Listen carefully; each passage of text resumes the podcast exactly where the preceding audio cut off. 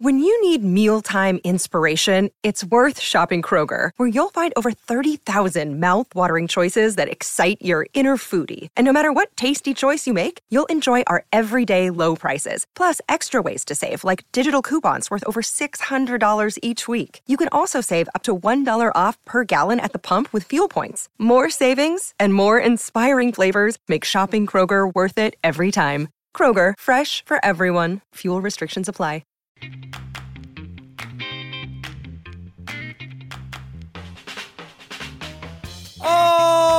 What's going on, everybody? Welcome to episode 303 of Flow Wrestling Radio Live. I'm your host, Christian Pyles, joined as always, not as always, but as mostly, I'll just say as mostly, by my mainest man, Willie Saylor, donning a beautiful Farjo shirt. Kyle Brackett. Farjo. It's pronounced Farjo. Yeah, a lot of people don't know that. The Wrestling Nomad is here, donned in a beautiful white bathrobe, A wow outfit. a wow, a outfit, all white. So, Also, Willie- sh- shout out to Colorado 303 area code episode 303. oh my gosh, stop. We're off to a great start. This is. Can we start over? We You don't do that. You don't think about like we, we used to. You used to be able to do numbers like uh Yeah, numbers. They're not like numbers athletes anymore. numbers. Now you get to now we're getting up to area code No, status. no. No. Next one will be West Nope. Virginia, 304. Yeah. See, there you go. Boom. I like this now. I'm all, I'm all in. Oh Yeah. my gosh. Bracky likes it. We just, uh, just everyone just stopped listening and deleted this show off their phone. Thanks to you guys. Okay. Can't wait till we get to mine. Episode 610. Yeah, it won't be long. Um, so Willie's back from Fargo. A lot to talk about there. Um, but at the top, we have a D1 opening, and sort of strange timing, considering right. Like you don't often have the resignation for in, in before we get too into it. Heath Eslinger, UTC head coach, had resigned, and so now that spot is vacant for the time being. And a little interesting timing. It's July. School starting in less than a month, basically everywhere, and I assume that would be true at UTC. So solid job. Um, not a tier one position, but definitely uh, a program with potential. Uh, there's momentum. They you know they host the scuffle. Um, they've had some solid seasons in the past, and um, the question now is one, Ruschell, Kyle Ruschell, who just went from Wisconsin to UTC, he's the interim. What does this mean for him? Could he potentially just slide in and keep that job? The the administration said, you know, they're going to do a national search, which would mean they're not just going to hand it to, to Ruschell, but maybe they have to say that anyways. And what other names would be interested in this position? Yeah, I mean, I think that Ruschell's in a in a great situation, and and whoever, um, I I don't know if they would just give it to him right away. Although, who knows? Maybe Ruschell, um, maybe Ruschell went there with the understanding of this already happened. Is there any chance of that, Christian?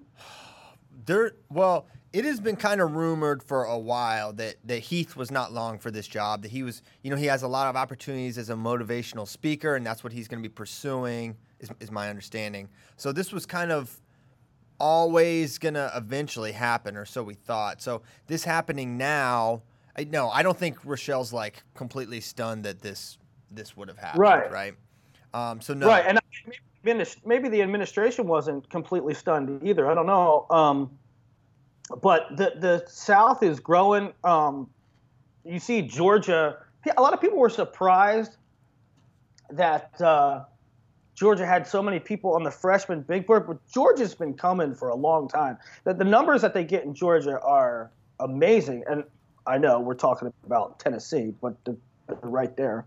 right. There. Um, and you know, I was walking around. I did this quick video uh, during a Greco session. I just took the camera, went around the the floor, and I ran into Stacy Davis, a longtime official and a team Georgia coach for a long time.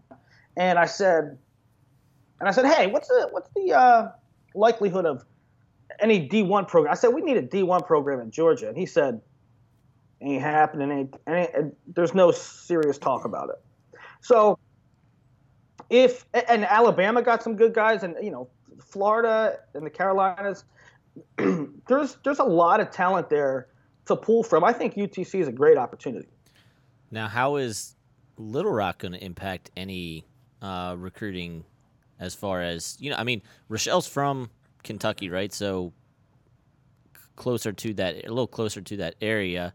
Um, but if you get a guy like, you know, Ruschell, who, who may have big plans and they get, you know, good RTC in place, you could maybe start having some recruiting battles with Little Rock, which might kind of uh, hurt those two from from kind of taking off quickly over the next few years because they might be Well, just fighting for the I, same f- kids. I see like Little Rock is more like Arkansas, Oklahoma, Missouri, like Texas. that's Texas. That's going to be their pocket. Whereas I see uh, UTCs like Georgia, the Carolinas, Virginia, East Coast, kind of, and and even the Midwest, really.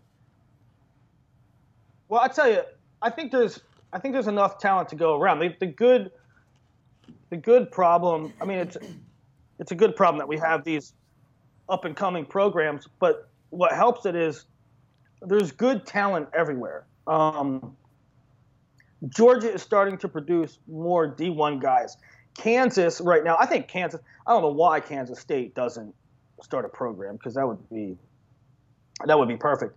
But Kansas is starting to produce a lot better uh, prospects, um, and I think I think Little Rock takes advantage of that. I think Little Rock takes advantage of of Kansas. And you know who's criminally under recruited, and it's kind of not right in the immediate area, but Colorado.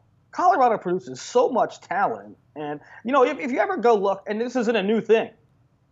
If you ever go look at the list of all Americans by state, you'll be surprised. I, I forget what exactly they are, but Colorado's up there. Yeah. So I got um, two notes on on UTC job. If if I'm the UTC coach, I become best friends with Daniel Dennis because he's down there now doing capstone wrestling, right? So I think he's going to have a big impact on You the should future become of- best friends with Daniel Dennis, regardless of your job, because he Yeah. is like He's the, the most, man, yeah. he's like the most fun, hilarious guy that exists. fair He's- fair point. yeah. Um, and then as far as so you know, I I grew up in the the national prep system, right? And national preps, uh, Tennessee has been doing a very good job there. So I would also kind of heavily recruit the the private school area. So I would I would get a good relationship with with the, the private schools With in the that area. archdiocese. Yes, I'm the, just- the Memphis archdiocese. I'm just gonna go ahead and throw this out there. I might apply. Whoa. Okay, All right, this is not good. So Bracky, as we all know, he got his heart ripped out. He applied for Oh, the West man. Virginia job. Wait a second. I think- UTC school colors very similar to West Virginia's. Yeah, that's I'm connecting a lot of dots here. It's mountainous. Chattanooga's a great town. Chattanooga. This Chattanooga is pretty this sweet. This is it. There's there's a lot going on here, so we're gonna we're just gonna tackle this one at a time. Kyle Brackey was a finalist. He was one of the, the final people to apply for the West Virginia job. Did not get it. Tim Flynn, something about qualifications, whatever. It was Experience. You know, It it- was- you know what? It's big- Politics. Big, Yeah. brother politics. You know, good old boy system. Uh, once again, rears its head. So although he- Bracky should have had the in because isn't the AD a Parkersburg guy?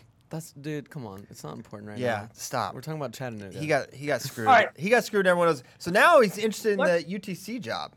Well, I found out how much the head coach makes, Yes, and that kind of sold me. it sold you. So put, Nomad put how much the the head coach position makes. It's seventy five thousand five hundred forty five dollars and thirty six cents. Um, they couldn't round that out to an even dollar there or down. Uh, I understand that's probably not a lot by you know most big D1 programs, but um, I'm not above that or below that. wow. You So got a, you got a family now, right? You're uh No, I don't have a family. well, you have a wife now. yes, and you have a, a large fur. You have a fur, dog. uh, yes. thing. The, it, it takes a lot to feed Hank. So Brad, so yeah, how good a job this is, I'm not sure. Like the financial situation, like you know whether they have scholarship wise, et cetera. But Chattanooga is sweet as a town. Uh, we can definitely can confirm that. We're there for the scuffle every year, and uh, yeah, always have What- a Hey, a couple things. And it's First thing, let's go. Chattanooga strong. First thing, let's go. Christian Pyles, who's always working the phones. Mm-hmm. Is there anybody linked to it right now? Um, don't be surprised if Izzy Silva throws his hat in the ring, UTC alum. Um, I don't know if he would leave Fresno for this job, but wouldn't be surprised to see him considered. Um, Hmm.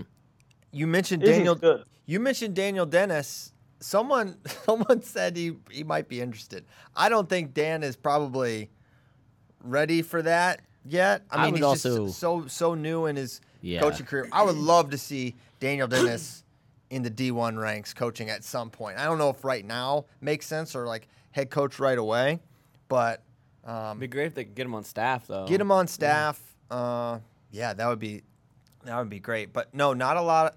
Not a lot of names other than that. Izzy Silva, eh, you know, Ro- Ruschell. I think a lot of Ruschell. We liked him a lot at Wisconsin, and it was kind of a not a raw deal. It's just the way it's business, right? You know, the head coach gets fired, and then the new guy brings in his guys, and Ruschell was kind of left out there. But everyone kind of felt like really, really strong coach, and um, so yeah, seeing him land at UTC, okay, this is great, and now um, maybe not a great situation, but hopefully he lands on his feet somewhere, even if it is Yeah. UTC. I'd like, at this point, again, with not knowing a whole bunch about it, I'd like to see Ruschell get the job.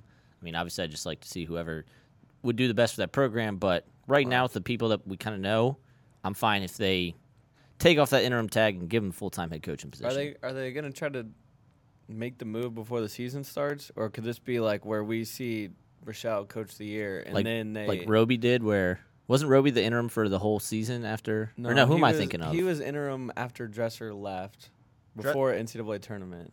Yeah, that was just at the end of the year. who who Um, recently was interim for I the would whole be year? okay. I, Am I making that up? I'd be okay with Eggum, Michelle maybe? too. Maybe, yeah. Oh yeah, Eggum was a, yeah, that's what it was. Storniolo. Yes. Okay. So yeah, so it was. You just kind of resorb.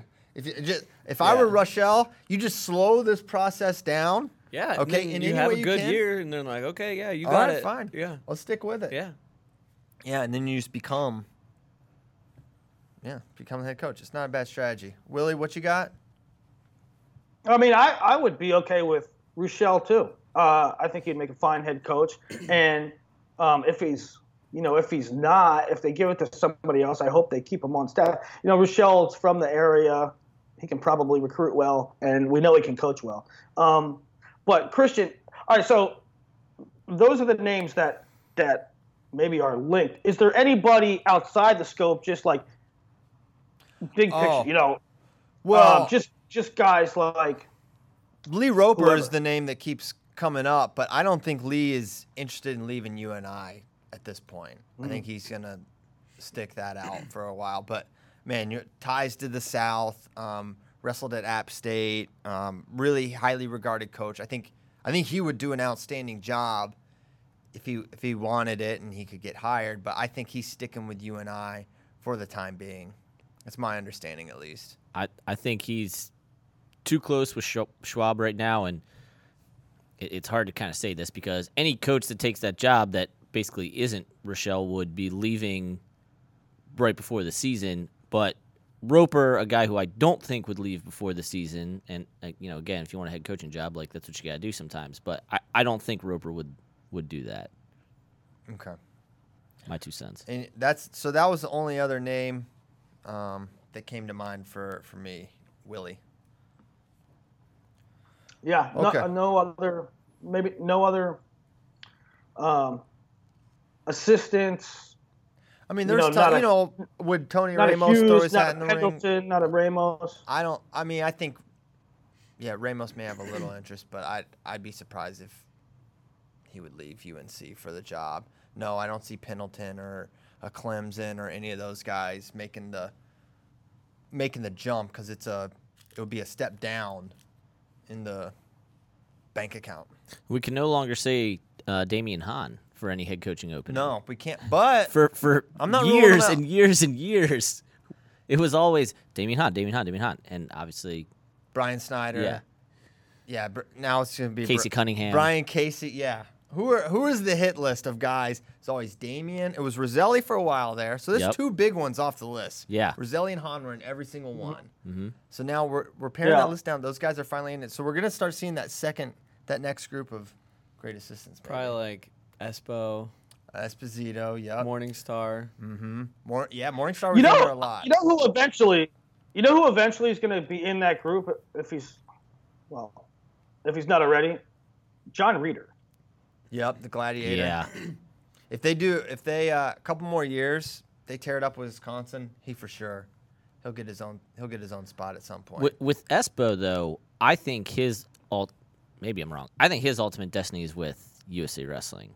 I know Zadick loves Long him. con. Long con.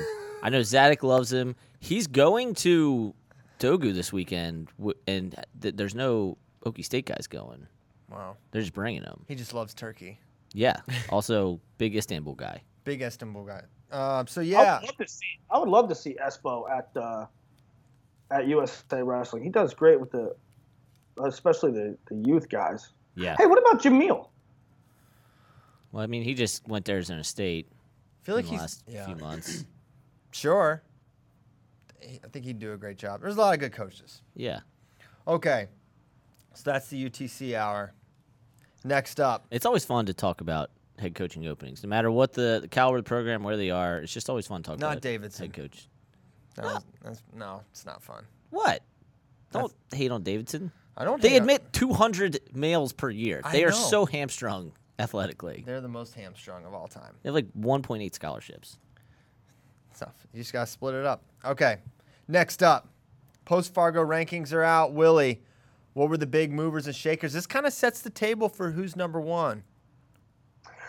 Um, yeah, it does set the table for who's number one. The big, you know, it it doesn't seem like a lot, but Karchla from six to two, um, and he goes from a guy that's kind of like really talented and like a really solid guy to a, a star, right? A, a guy that um, is, you know, in the conversation for the best uh, wrestler at the weight. A guy I put him in pound for pound, um, Dang.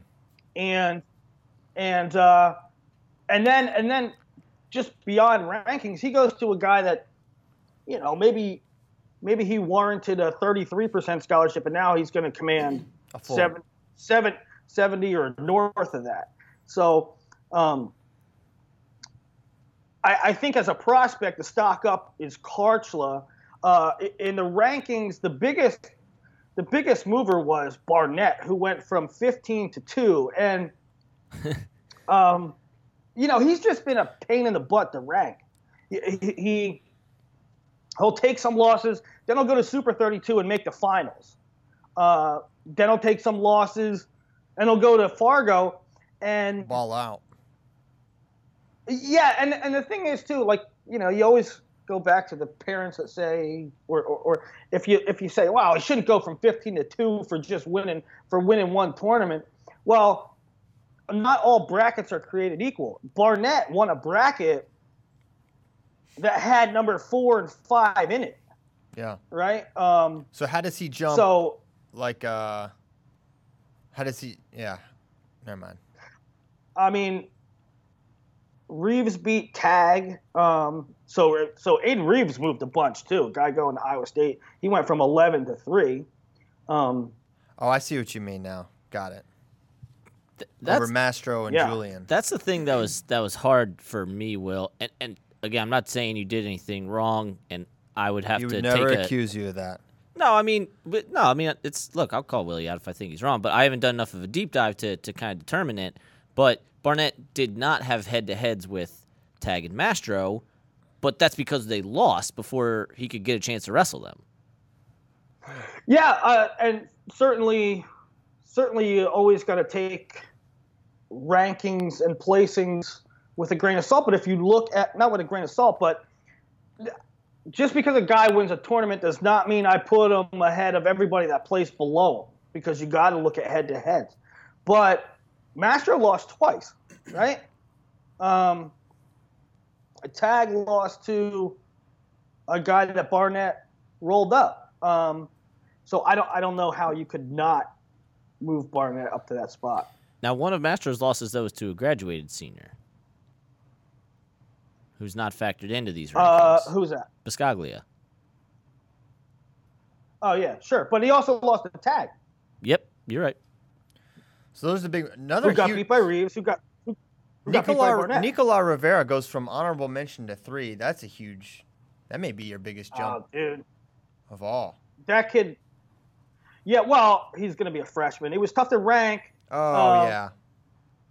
He was tough to Wow. rank because, see, Akron, Akron has those kind of in between weights. I guess he at the time he felt like he was in between weights, and me and Nomad watched him at Akron, and we were like, this dude, this dude could be problems, and he didn't do all that great. Like he, he did so so. So he drops down to 106, and he's funky, man. He's a he's a tough nut to crack for for a freshman. Like he does some funky stuff. I think that you know he's to be. I think I don't want to say a boomer bust guy, but until he gets to be like a junior, he's to take some some funky losses because he tries some weird stuff. Well, and so we've talked about Barnett and Rivera already. Um, Wisconsin, outside of Cheesehead, doesn't get a lot of opportunities during their folk season to kind of show out. Um, and That's ag- right. again, like you said, well, we, we watched him at Akron, and I think it was, I want to say it was Lucas Stelt, maybe it was Mel Dow. It would seem more likely to be Mel Dow because that's the Stoughton, um, you know, coach. What but are we talking about right now? Rivera. I'm about to talk about Rivera. Good God, impatient Nelly. Um, But it's- Impatient Nelly. yeah, it's it's hard. My point is, it's hard for Wisconsin. It's hard to rank Wisconsin kids outside of the off-season stuff because that's the only data you get on them a lot of times. Yeah, but that's that's true, but not true because, um, I mean, Minnesota's in the same boat. Indiana's in the same boat. Indiana, But Minnesota is much tougher in-state. I love, I love that in a, I, eh, not that much. How many rank? significantly. I think there's better No. guys, but I don't know how many rank versus rank matchups you have it in Minnesota. Minnesota has a much higher rate of production at the D1 level. Well, I mean, hold on. You're, yeah, but you're misconstruing something, Nomad. You're comparing. Is Minnesota A better state. better? Yes. Are they better or is it tougher? I mean, they're split up into three classes. Minnesota's better. I mean, Minnesota's better, Right. right? But that Uh, it doesn't mean it's necessarily that tough to win a state title in Minnesota.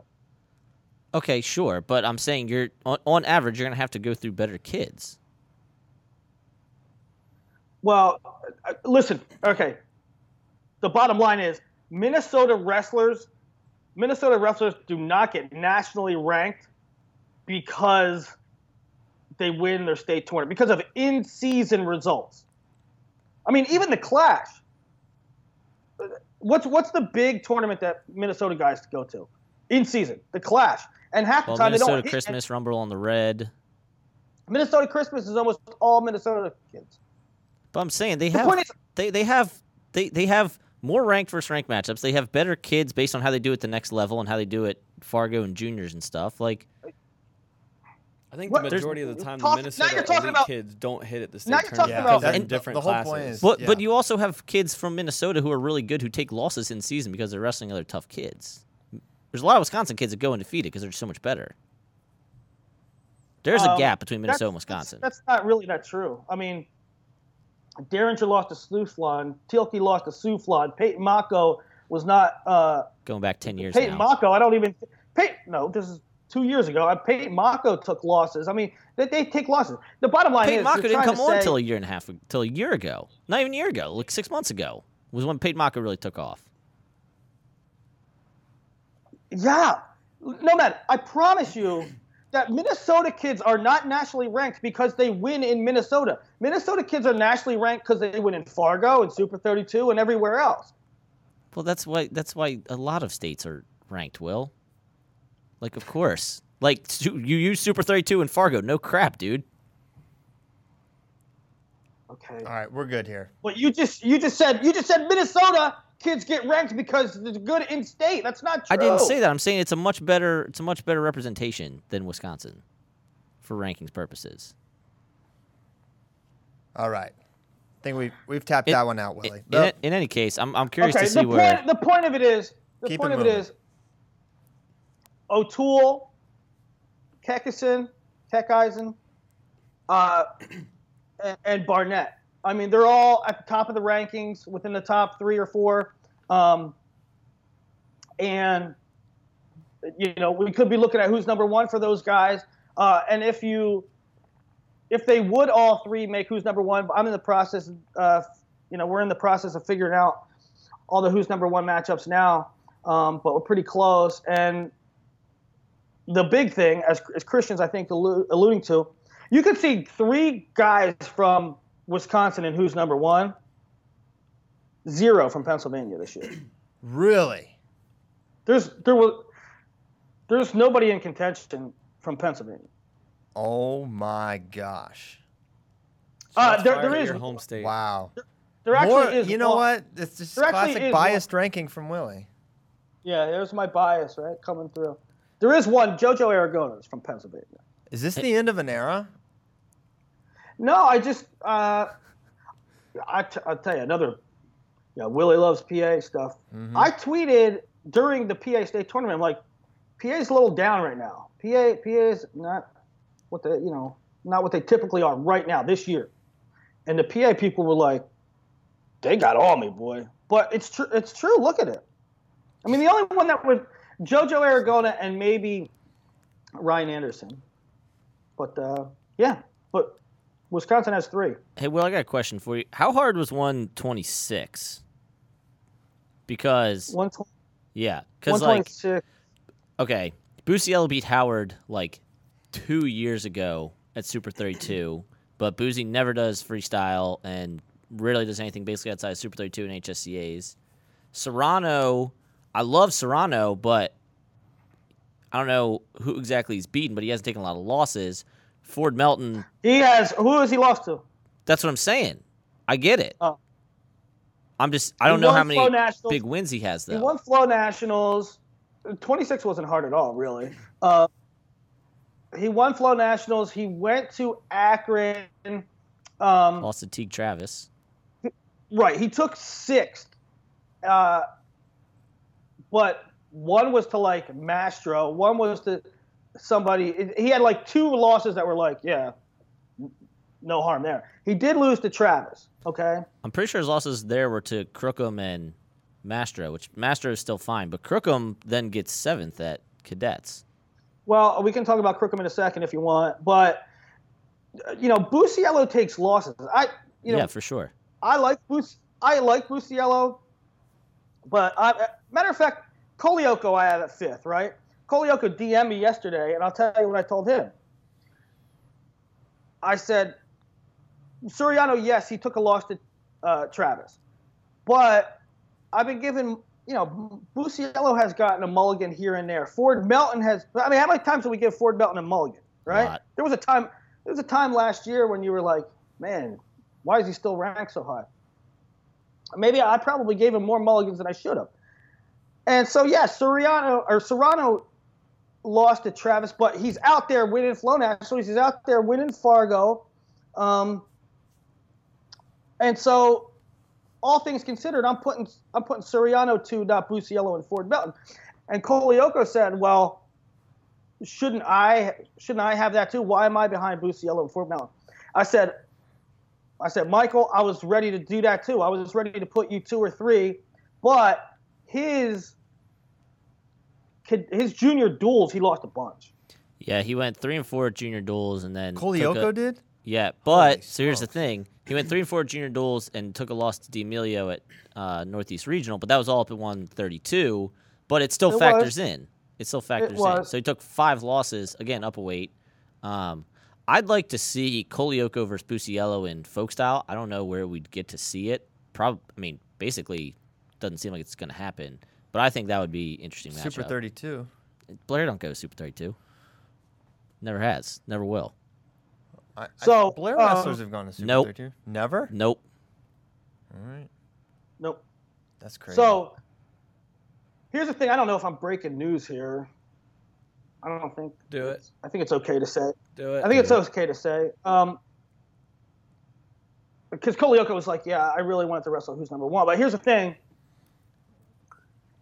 There will be no who's number one matches at 26 or 45 because Robbie Howard and Carson Manville are both number one and undisputed number one. And they're going to Youth Olympic Games. Got it. that same weekend. Okie doke. So that's high school rankings. Um, why don't we why don't we shift gears here? Get into a little So one last thing, me and Nomad, we're we're gonna have who's number one the show tomorrow, and then probably, probably the following Wednesday, who's number one, we'll release the who's number one matchups, right? I love it.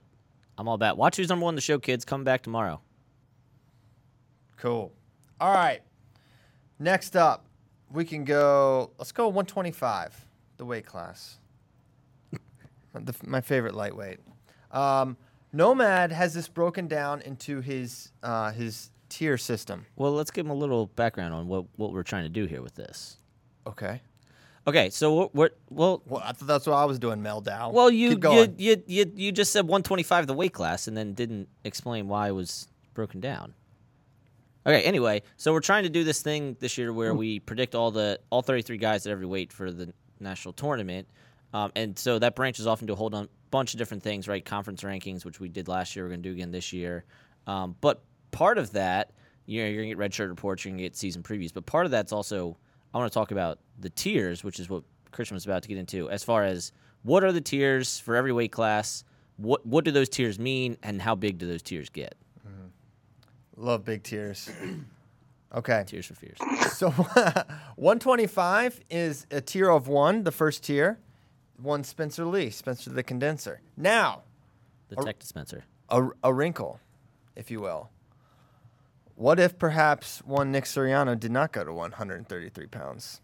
That is a possibility that he would not. That move a up. possibility. Yes, as first brought to my attention by Willie Saylor last night, and confirmed later that evening. Okay, so two things with that, Christian. Um, get your opinion on this. Suriano, and you, as soon as I said, hey, I, Suriano might not be going 133 100%, you said, how does that affect Rutgers' lineup? And and how do you think it does? Does is Suriano at 25 and somebody else at 33 better than somebody at 25 and Suriano at 33 for meet purposes? I don't, I don't think it makes much of a difference um, who they have either way at, at 25, 33, wherever he goes.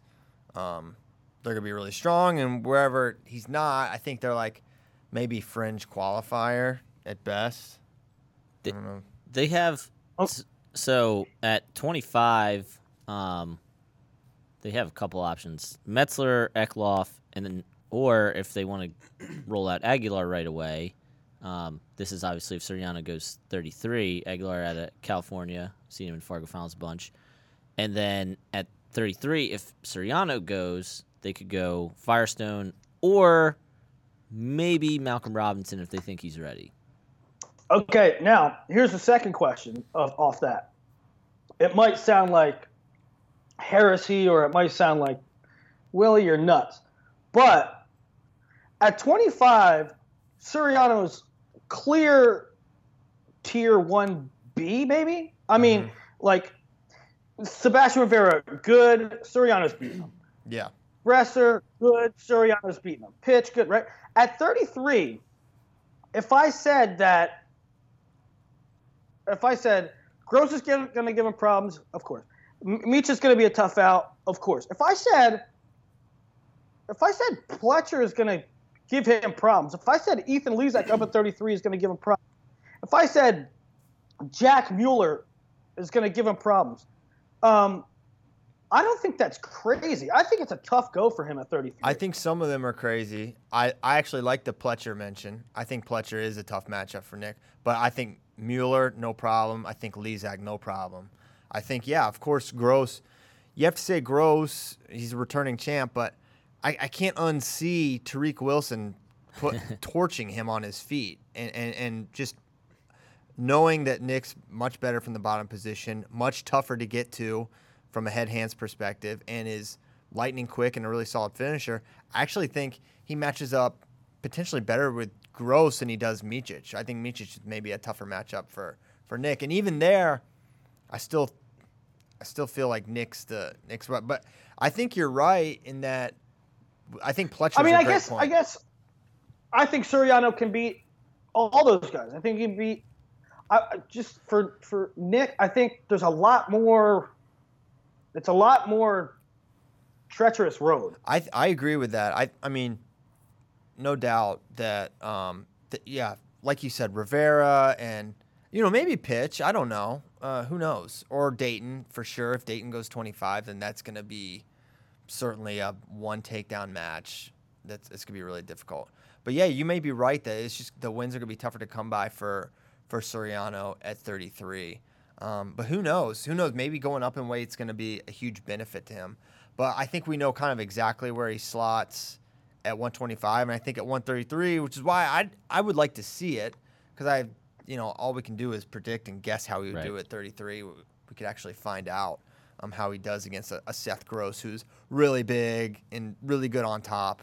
So, yeah, that's kind of how I see it. and and it's it's hard, right? Because it's not even August yet, right? So we're still kind of figuring out where guys are going. Um, but I think for 125, right? I think we all agree that the first tier is clear. It's Spencer, and then if Daton goes there, if Suriano goes there, if any of the combination of those two, they're also in that tier Yeah. right? Um, for 133, I think we all agree Suriano would be in that top tier. Yeah. Um, where I'm having trouble is what we just talked about is Pletcher in that tier, whether or not Suriano's there or not.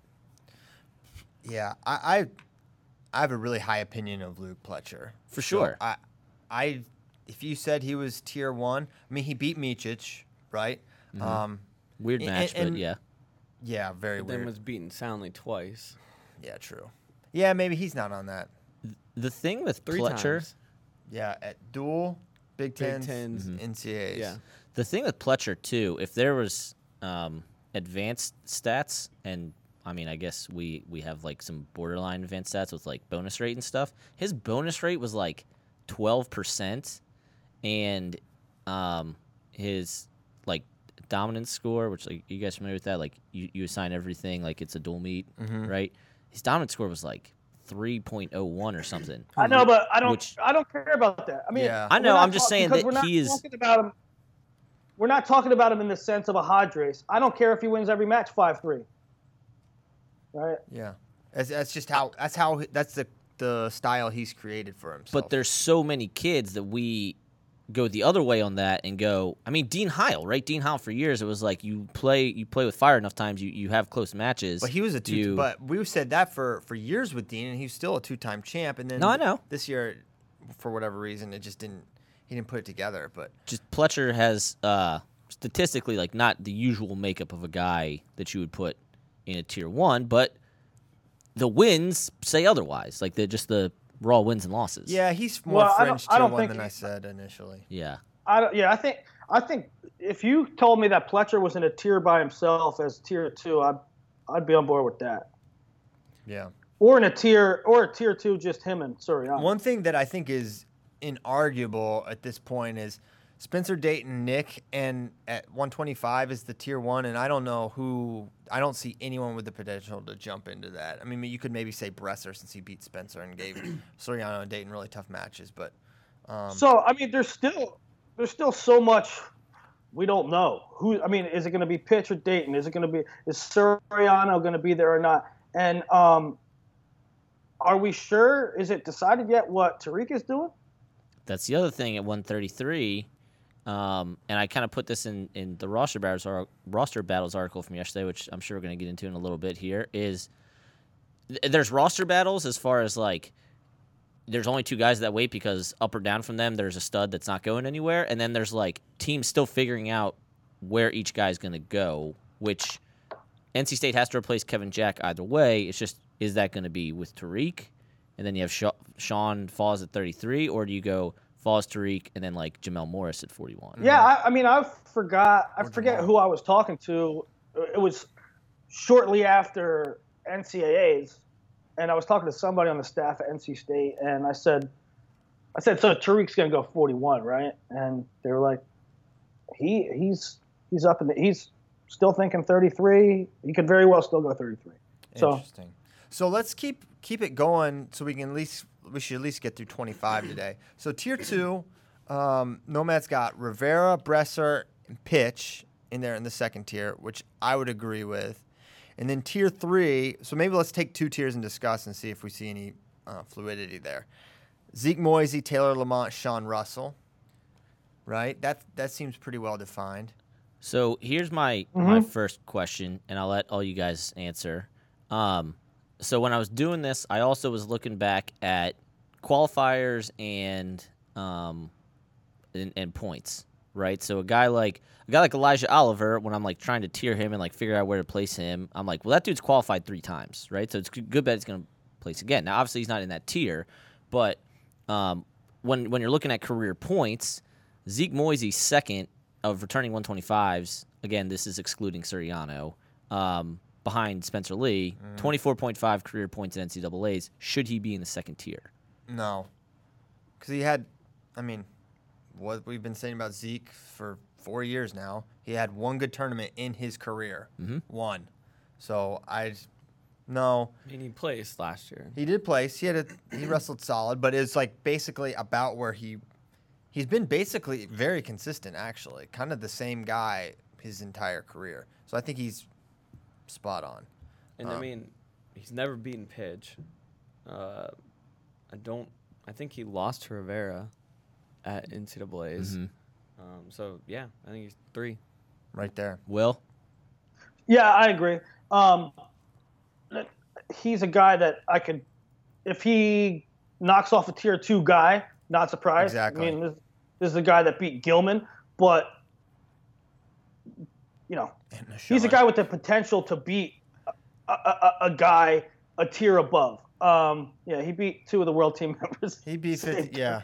Is he is he Um, technically an alternate now? Can't rule it out. So here's the so, other. so, so he's a guy that he could, he's a guy that could beat tier uh, uh, guys a tier ahead of him, right? Um, I, I think in your tier four, which I agree with, I think it could be interesting to see if Rayvon Foley, after one year, makes any sort of jump. Yeah. okay. I I really liked him a year ago at Fargo. I thought he was tough last year, but you know, where's the track record of progression at that school? We haven't Sure. we haven't seen it yet. And um, you know, someone we felt like this um what was that 41 pounder Javier Gasca. Gasca. Gasca. Yeah. You know, Gasca beats Earl Hall. Oh, he's great. You know, got, got worse, right? Uh, so I, you know, I don't know. I, I, I hope so because I like Foley a lot as a prospect. Yeah, I think- just mean from the sense that, um, you know, he was a true freshman, really talented kid. He scored uh, on a lot of people. He has one year under his belt. Maybe he makes that sophomore jump. Um, I, I- I'm just saying, possibly. So this next tier is really, uh, really cool, interesting. Um, Yeah. Because I, I completely agree with it, and it's gonna have some names in here you may cock your head at. Louis Hayes, Ryan Milhoff. Um, of course, Hold he'll be in a Did we say all tier three? Sorry. yeah. Yeah, we did. Okay. My Uh, apologies. I missed it. Louis Hayes, Ryan Milhoff, Connor Schramm, Rayvon Foley, Shakur Laney, Gavin Teasdale, Pat Glory, closing out tier number four. And I like that. And one, two things to mention. One, Brandon Courtney, um, you know, he redshirted last year, so it's going to be him and him and Milhoff for the the 25 spot. Because, well, who could move? Could anyone move up there? I do not see either of those Uh, dudes as big the- enough for 33. I know, but I, I imagine one of them will go up. The loser you hating on Teddy Rico right now? Uh, yeah. by comparison, I am. Um, to Courtney or Milhoff, I think that'll be the move. But Who do you think will be the guy? Ah, Courtney. I'll take Courtney as well. Yeah. I just think he's got that. Fire. Milhoff he got that doesn't fire. wrestle with the same fire. Yeah, right. That's what it is to me. It's a flame Um, issue. Yeah, mostly uh, some kind of fuel.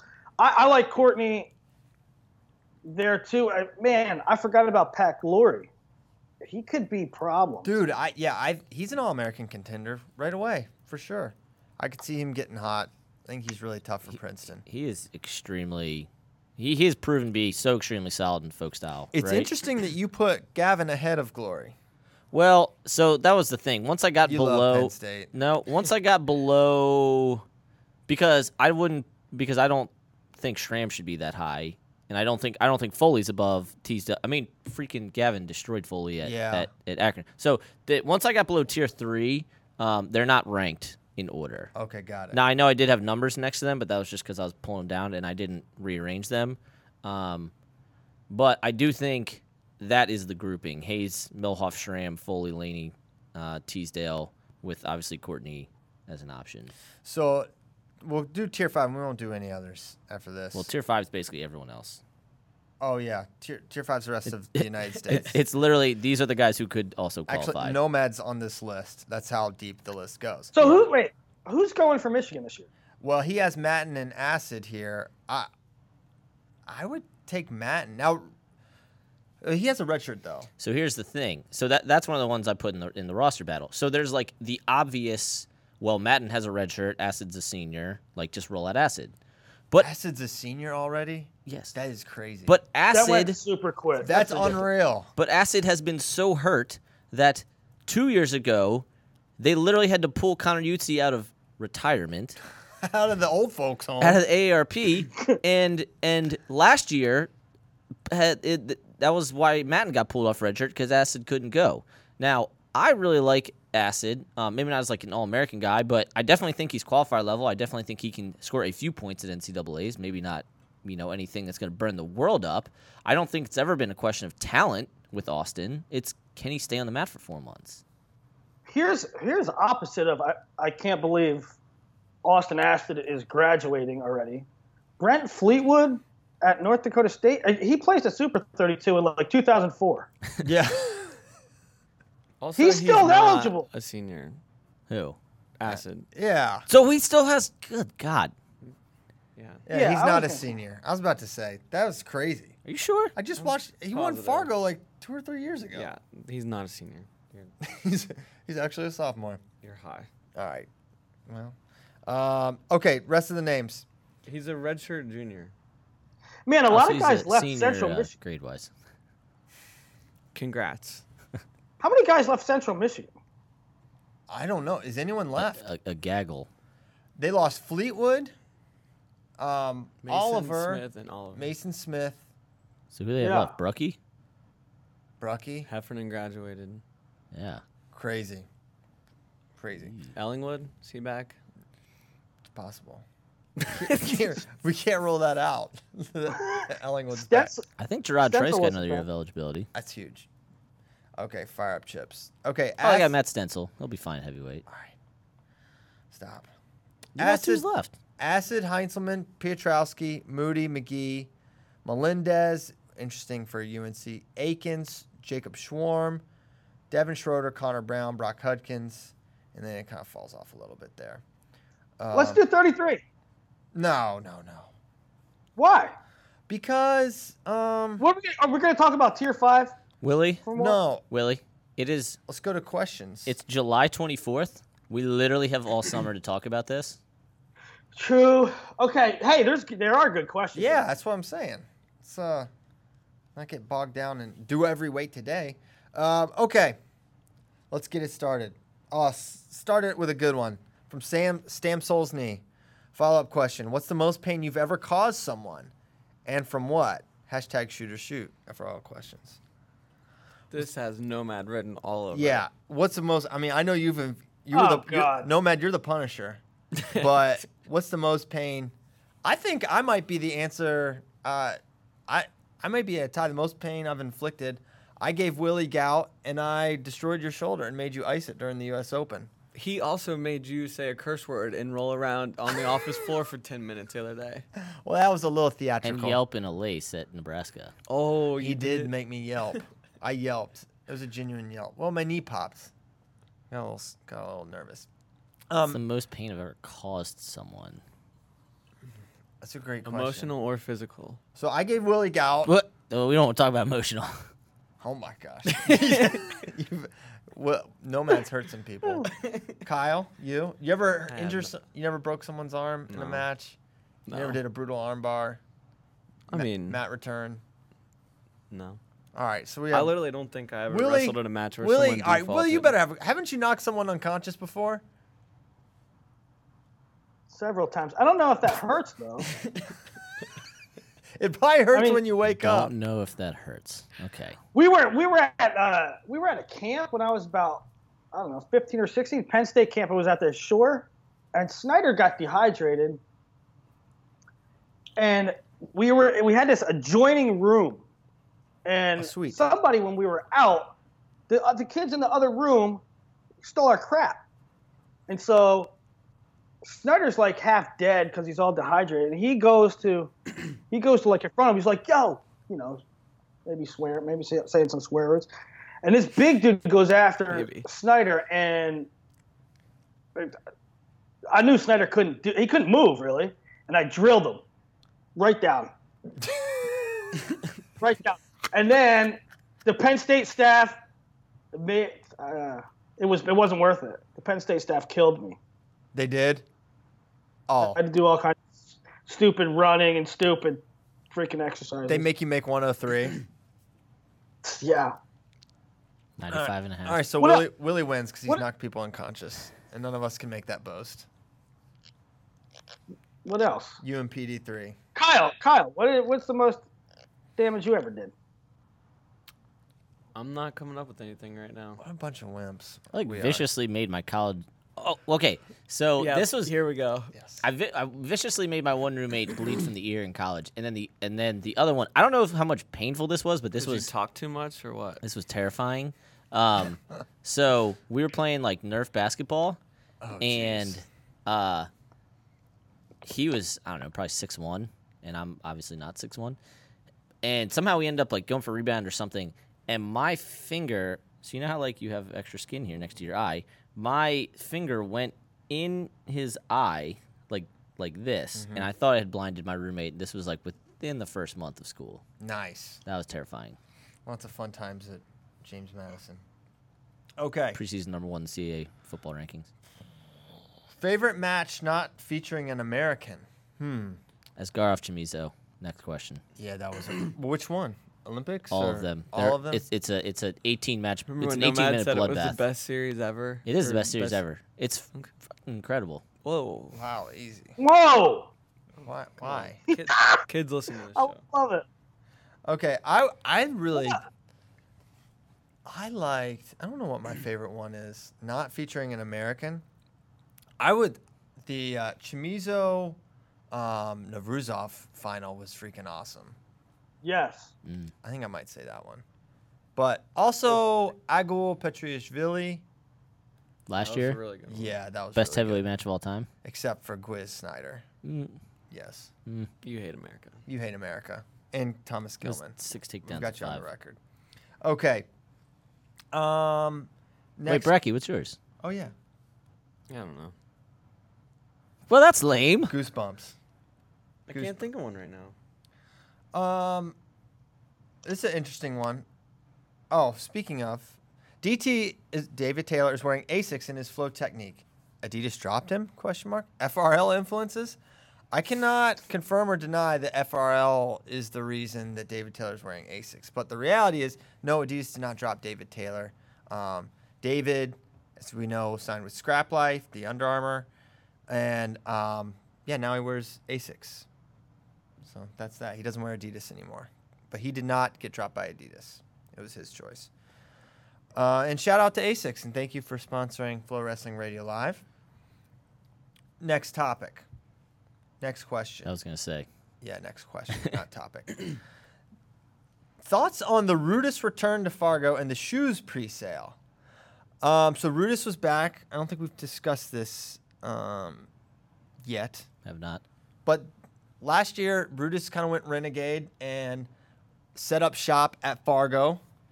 Did a whole little. You know, obviously, Nike is the USA Wrestling partner, so they. But Brutus, undeterred, goes and sets up shop like across the street in a I think Applebee's parking lot. This time it was Burger King last year, and they sell all their gear. And um, I think it's pretty. It's a cool thing they do. I know USA doesn't really like it, and Nike doesn't like it, but I don't know. It's, seems legit to me. And the, then the shoes, I don't know about the shoes pre-sale. I haven't, I haven't worn them or seen them, but I guess it's going well. Their site broke. They look really good. Yeah, they do look good. I'm glad that uh, they're getting into into the shoe market. I'm uh, I'm all for you know, right? Nike comes out with a cool shoe, you know, Adidas raises their level. Asics comes out with a cool singlet, Rudis raises their level, right? Like everybody pushing each other up. I'm all I'm all for that. I think they're all pushed, but they were all pushed by Cage Fighter. Box of crayons. Jeez. Hey, Jesus.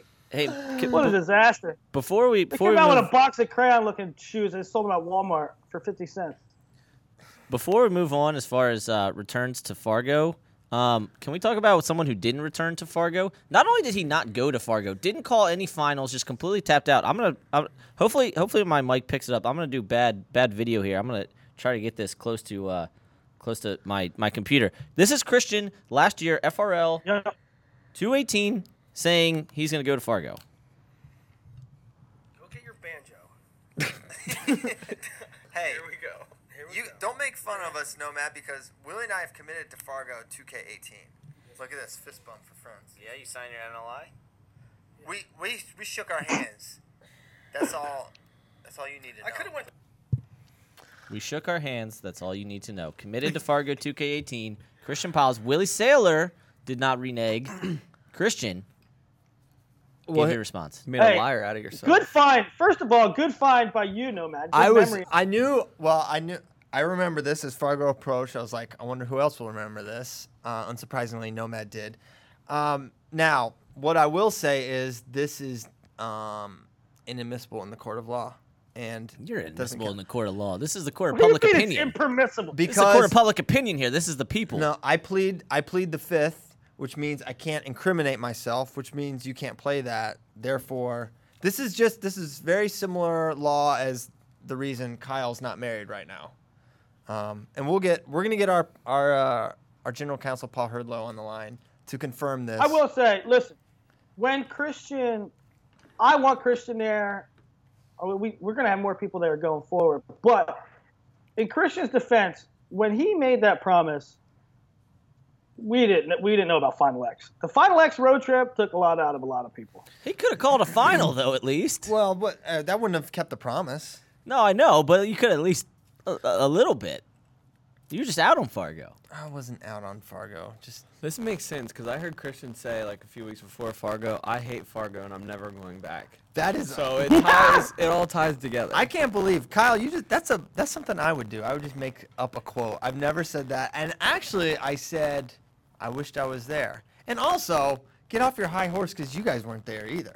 I Yeah, love I Fargo. also I never asked, promised. I, I, a, I never promised. Yeah, me and Bracky never promised. B, I asked to not go last year, Yeah. and I'm very happy that I got to do Flow Zone here. well, if I have anything to do with it, you will go to Fargo every year. if You're I have anything to do with next it, year, you're gonna dumbass. die. I'm gonna move. We're gonna make sure we're gonna add like nine events. We're gonna have Nogi, Beach Worlds there. Everything there. It's gonna be a four week Nomad endeavor. wants to go to everything, and for him to be like, "I don't want to go to Fargo," is shocking. Yeah, that blew my mind. Fargo is the most fun. Fargo is the least fun. It is ten days of he double hockey sticks. Wow, he won't say. You dropped the f bomb, but you won't I didn't say. drop the f bomb. I totally bleeped myself. It is it is long and it wears you out, but there's nothing like there's nothing like a couple of those rounds, man.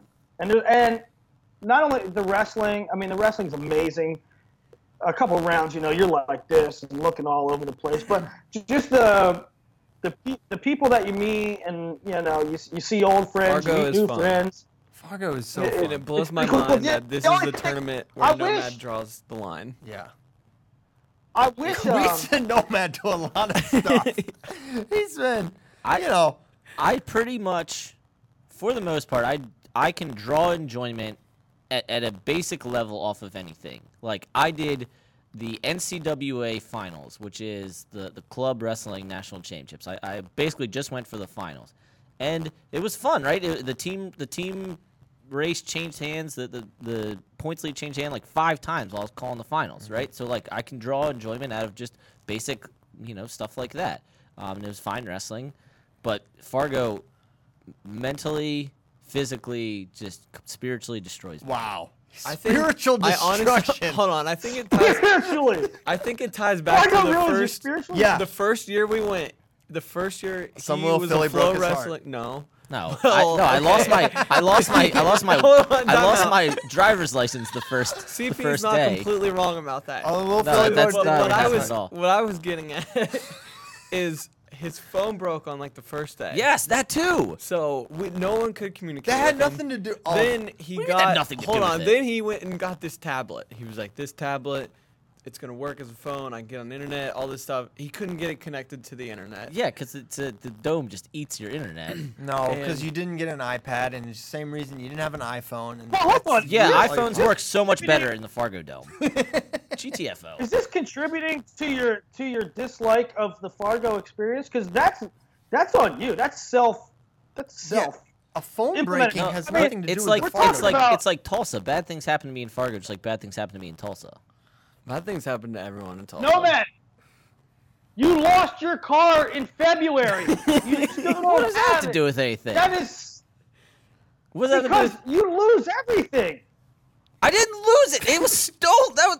It was stolen. Hold on. That is that is totally different than me Grand losing. Theft Auto is not like That is- breaking up. He didn't is- misplace his car and can't find it. That was totally Okay, different than me right, losing you lose like. your wallet. You lose your wallet. You break your phone. Your car gets stolen. But I'll tell you right now. Let him go. Nobody. No. You lose your car in February. It's July. Still Yeah, don't- and I'm doing It's fine July. without it. And I'm gonna get one. Like So your, your It car doesn't got affect you in stolen. any You're way. like, ah, get it taken care of. Dude, whatever. was it really February? No. no, it was It's like it was like March. it was like end of March, beginning of April.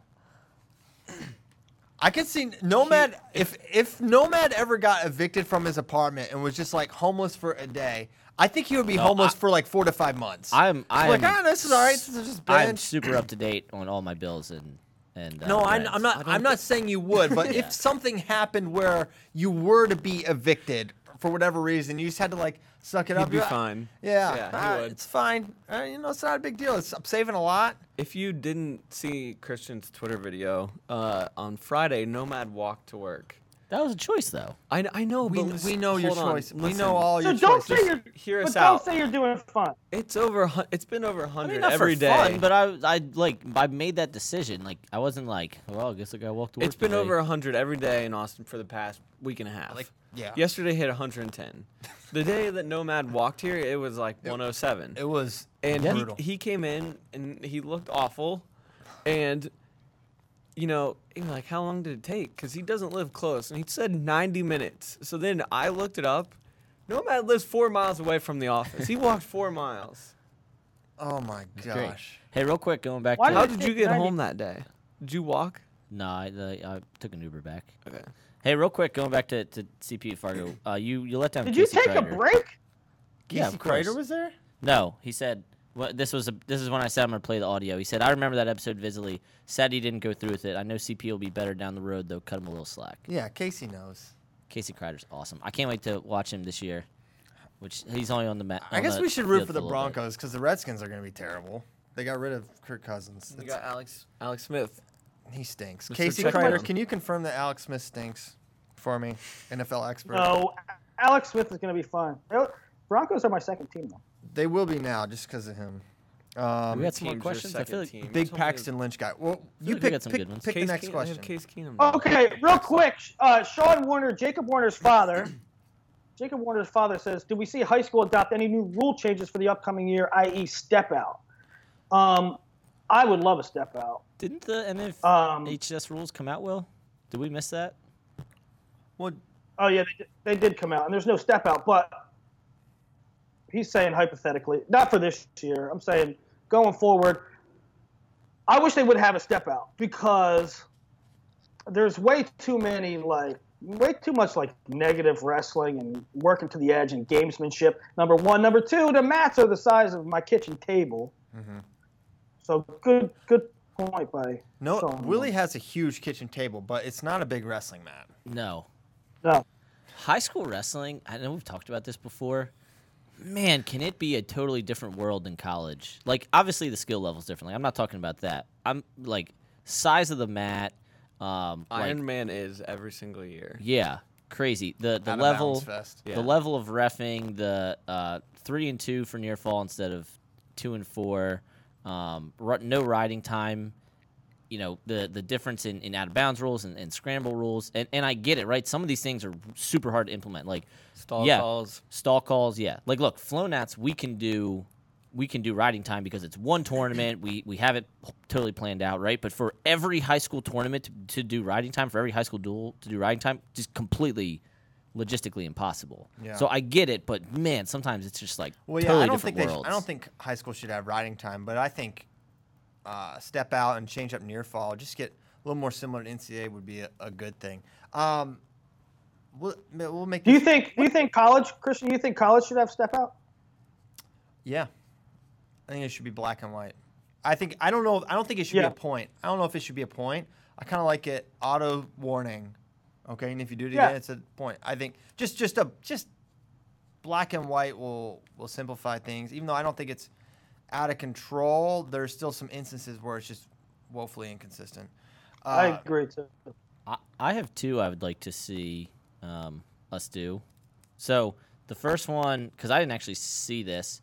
Did, did anybody actually see the match where Bronigal got DQ'd Yes. and then unDQ'd? Yes. This Yeah. one, Can I can we get that explained? Because I, I still haven't seen it. Okay, so what happens is they're he's hand fighting pretty hard, and then he comes, he's like clearing a two on one, and he clubs the crap out of this dude's face. Like I, I would not call it a punch. On a scale of one to Gilman, how hard was this club? Because Gilman's like one of the hardest clubbers. Well, Gilman clubs the back of the head, uh, which is wrestling moves. This was the side of the face. Which, Okay, So I don't think he. I don't think he meant to get the side of the face. Obviously, he was coming very hard, yeah, but he In, got. in when you Bronigo's defense, in Bronigo's defense, I, I watched this video way too many times. You have to start watching way earlier because this kid from Minnesota yes, was headbutting. He was and, headbutt- like, yeah. he was throwing he the would- tornadoes right in his face. Yeah, he would lean with his head and then and then like pop it, and he did it several times. Yes. And you you just see Bronigal get eventually like break and just come with a heavy cuff. So- right? but it hit on like the head. what happens is they don't call anything really initially. Paulson throws the brick. Uh, it was Minnesota versus Illinois, so Medlin versus Paulson. Titans collide, and That's a good coaching matchup. yeah, so they look at it, and and I think Paulson just wanted like a caution. He in wanted two a or ca- yeah. He wanted a caution. to- and they look at it. The refs look at it for like ever, and they determine brutality, DQ, and then the the coolest part of this was, well, Medlin loses his mind. Uh, not surprisingly, You could make a whole video of Medlin losing his mind in the corner throughout Fargo. yeah. You could just take clips of him And so Medlin immediately is down. like to Paulson, he's like, "You don't want this. You don't want this." And Paulson actually comes up as like, "Can it can it be caution in two? Like, I truly this was not my intent in this But challenge. I don't think to get- Paulson wants to win by well, DQ. he yeah. literally says that. Yeah. He says, "Can it be caution in two after his kid's hand is raised. It was pretty funny. The refs like start going crazy, yelling at Medlin, and Paulson's like, "It's fine, it's fine." He's yelling at me, not you guys. Yeah. um, so they determine brutality or whatever, and then I guess, I mean, the right decision was eventually made, not at that mat, but they go okay, and they re-wrestle the match, and Bronigal wins. And to me, that was a clear. So- I, I think that's an attention situation. I don't even think it's an, a, a clear caution in two for what Bronigal did. That's that's where I really feel it falls into continuum of aggressiveness in wrestling. I think it's clearly you gotta say, okay, hey, attention. Next time it's a caution in two. But I, I think it would have been strong to go caution in two there. And that was his first match What? of the tournament. there, there were a couple there were a couple things in there like i think that the kid from minnesota should have been called for attention for his head right i mean that's the first thing that should have happened um, the second thing either you know with the, with the club either caution in two or just just a warning um, but what really sort of broke down and why the match was re-wrestled and I don't know how this happens, but for you to get DQ'd, it takes all three to tango.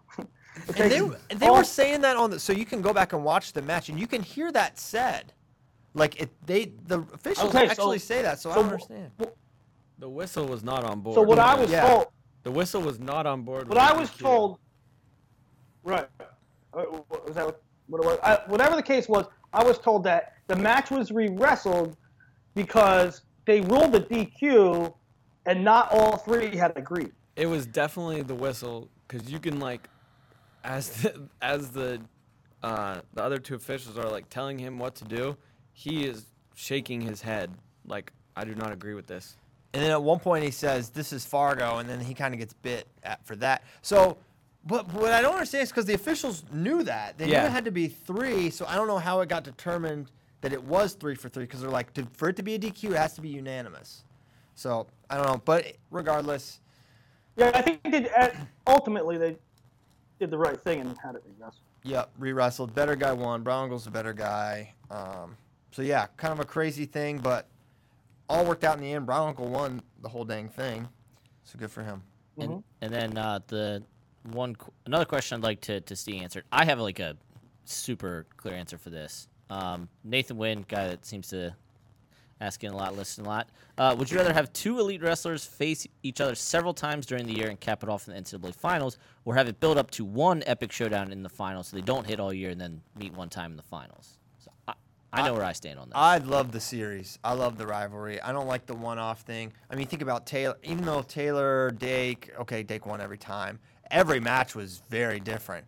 You, you get kind of get to see the evolution in tactics. Think about Spencer Lee, Nathan Tomasello. I mean, who? Why would you not want awesome guys to wrestle more often, right? Like it's so I'm with CP Well, on this, and I'm with CP, I think but I also get the ex- how awesome was it right before Nick Suriano and Spencer Lee wrestled. yeah, that was sick. but here's Yeah, my It's I- like the build up and like the feeling you're like, oh my god, it's about to happen. Yeah. No, there's some there's something to be said for there's that. pros and cons of it. I mean, there's so many, there's so many examples of. I, I mean, Christian, great point with the with the um, uh, Taylor Dake thing, but Nolf Imar. you know, I mean, Gwiz Gwiz Snyder, what is this going to look like? You Yeah, know, that was that was pretty cool. I agree. So there's that, but for me, in a sport that thrives on star, I mean, it's an individual sport, so it should. But in a sport that thrives on stars, on you know, NCAA tournament is all about getting guys to the finals and being big point scorers, and you know, having having hammers in your lineup. NCAA Division One wrestling is so devoid of rivalries, and especially multi-year rivalries. And I know this is kind of a single-year question, but like man, do we need more rivalries? And I get it. Like sometimes it's just not going to happen. Like certain yeah. schools are not going to hit Yeah, during the but I think- schedule. I think all cases are different because um, I think in some instances, you know, like right now, like Daton and Spencer, right? You, you don't really know what it's going to look like um, and where they're at in relation to each other until you see it the first time. And so there's there's anticipation there. Uh, how about this? But but other but other matchups, you need the first one to happen to make it a thing. Because what if I said this? You know, uh, Michigan's dueling Ohio State tonight, Snyder and Coon. What if I said that six months ago? You'd be like, oh, neat. and what if five minutes after it happened, I said, Coon beat Snyder? Now you can't wait till the next one. Yep. You know what I mean? It, it, they're, they're, they each have their own life, kind of. Yeah. No, I love. Uh, I mean, Kyle brought up Nolf Imar. I mean, maybe the most. That's like your favorite. Oh my! I mean, You speak so glowingly about that series. that. Big Ten final was like uh, a bloodbath. That was insane. I mean, first of all, Nolf comes out, smashes Imar in their first meeting at Illinois, and it's like, oh, my, and everyone knew going into that match that this is a thing, right? And then he kills him. and how soon after that? How soon after Imar's dad dying was that match? Was that like real soon after, or was it like just it, the specter hung over it the No, whole season? it was No, that was like four months, four or five months. yeah, it was okay, like yeah. So it was just like the season it hung like over. I pre- cou- pre-season. couldn't remember. Anyway, Um, yeah, and then their Big Ten final was great, and then their NCAA final was really close too. Um, Imars had to dig super deep to beat Nolf those last two times. I mean, great, great series, and I'm, I wish Imar had stayed down the last couple years so we could have had that, um, that matchup, but didn't happen. He went up, but that was a good one-year rivalry, anyways. yeah, that's that's the thing. And again, you know, I mean, Imar's gonna go up. Like guys are gonna get bigger, right? Like, and you know, who knows how many times we would hit each other anyway. Probably a lot more, but man, oh, I really wish we had more rivalries in college wrestling. For sure. Well, I believe it's time. Time for us to go. I don't even know what time we started. 825. 825. Okay, so like 15 minutes into OT. So LJ or Caleb, our producer extraordinaire, think they're playing the outro music. It's time to go. Thank you, Asics. We went into the fourth ultimate time. Thank you, tiebreaker. Asics. Thank you, Willie. Thank you, Kyle. Turn into uh, who's number one tomorrow? Me Yeah. and Gnomes. 10:30 a.m. Central Time. Please Right. watch. Everyone, if you're in the uh, greater Austin area, stay cool. Make sure you're hydrated. Willie, you stay hydrated. Make sure if you go outside, Willie, you put on your little gardening hat behind you there. That thing is absolutely adorable. Um, yeah, Oh, we'll see you Thursday. There you go. He's putting it on. This is cute. If you're My- watching on it's video, my mother's. Mm-hmm. Fits you pretty well though too.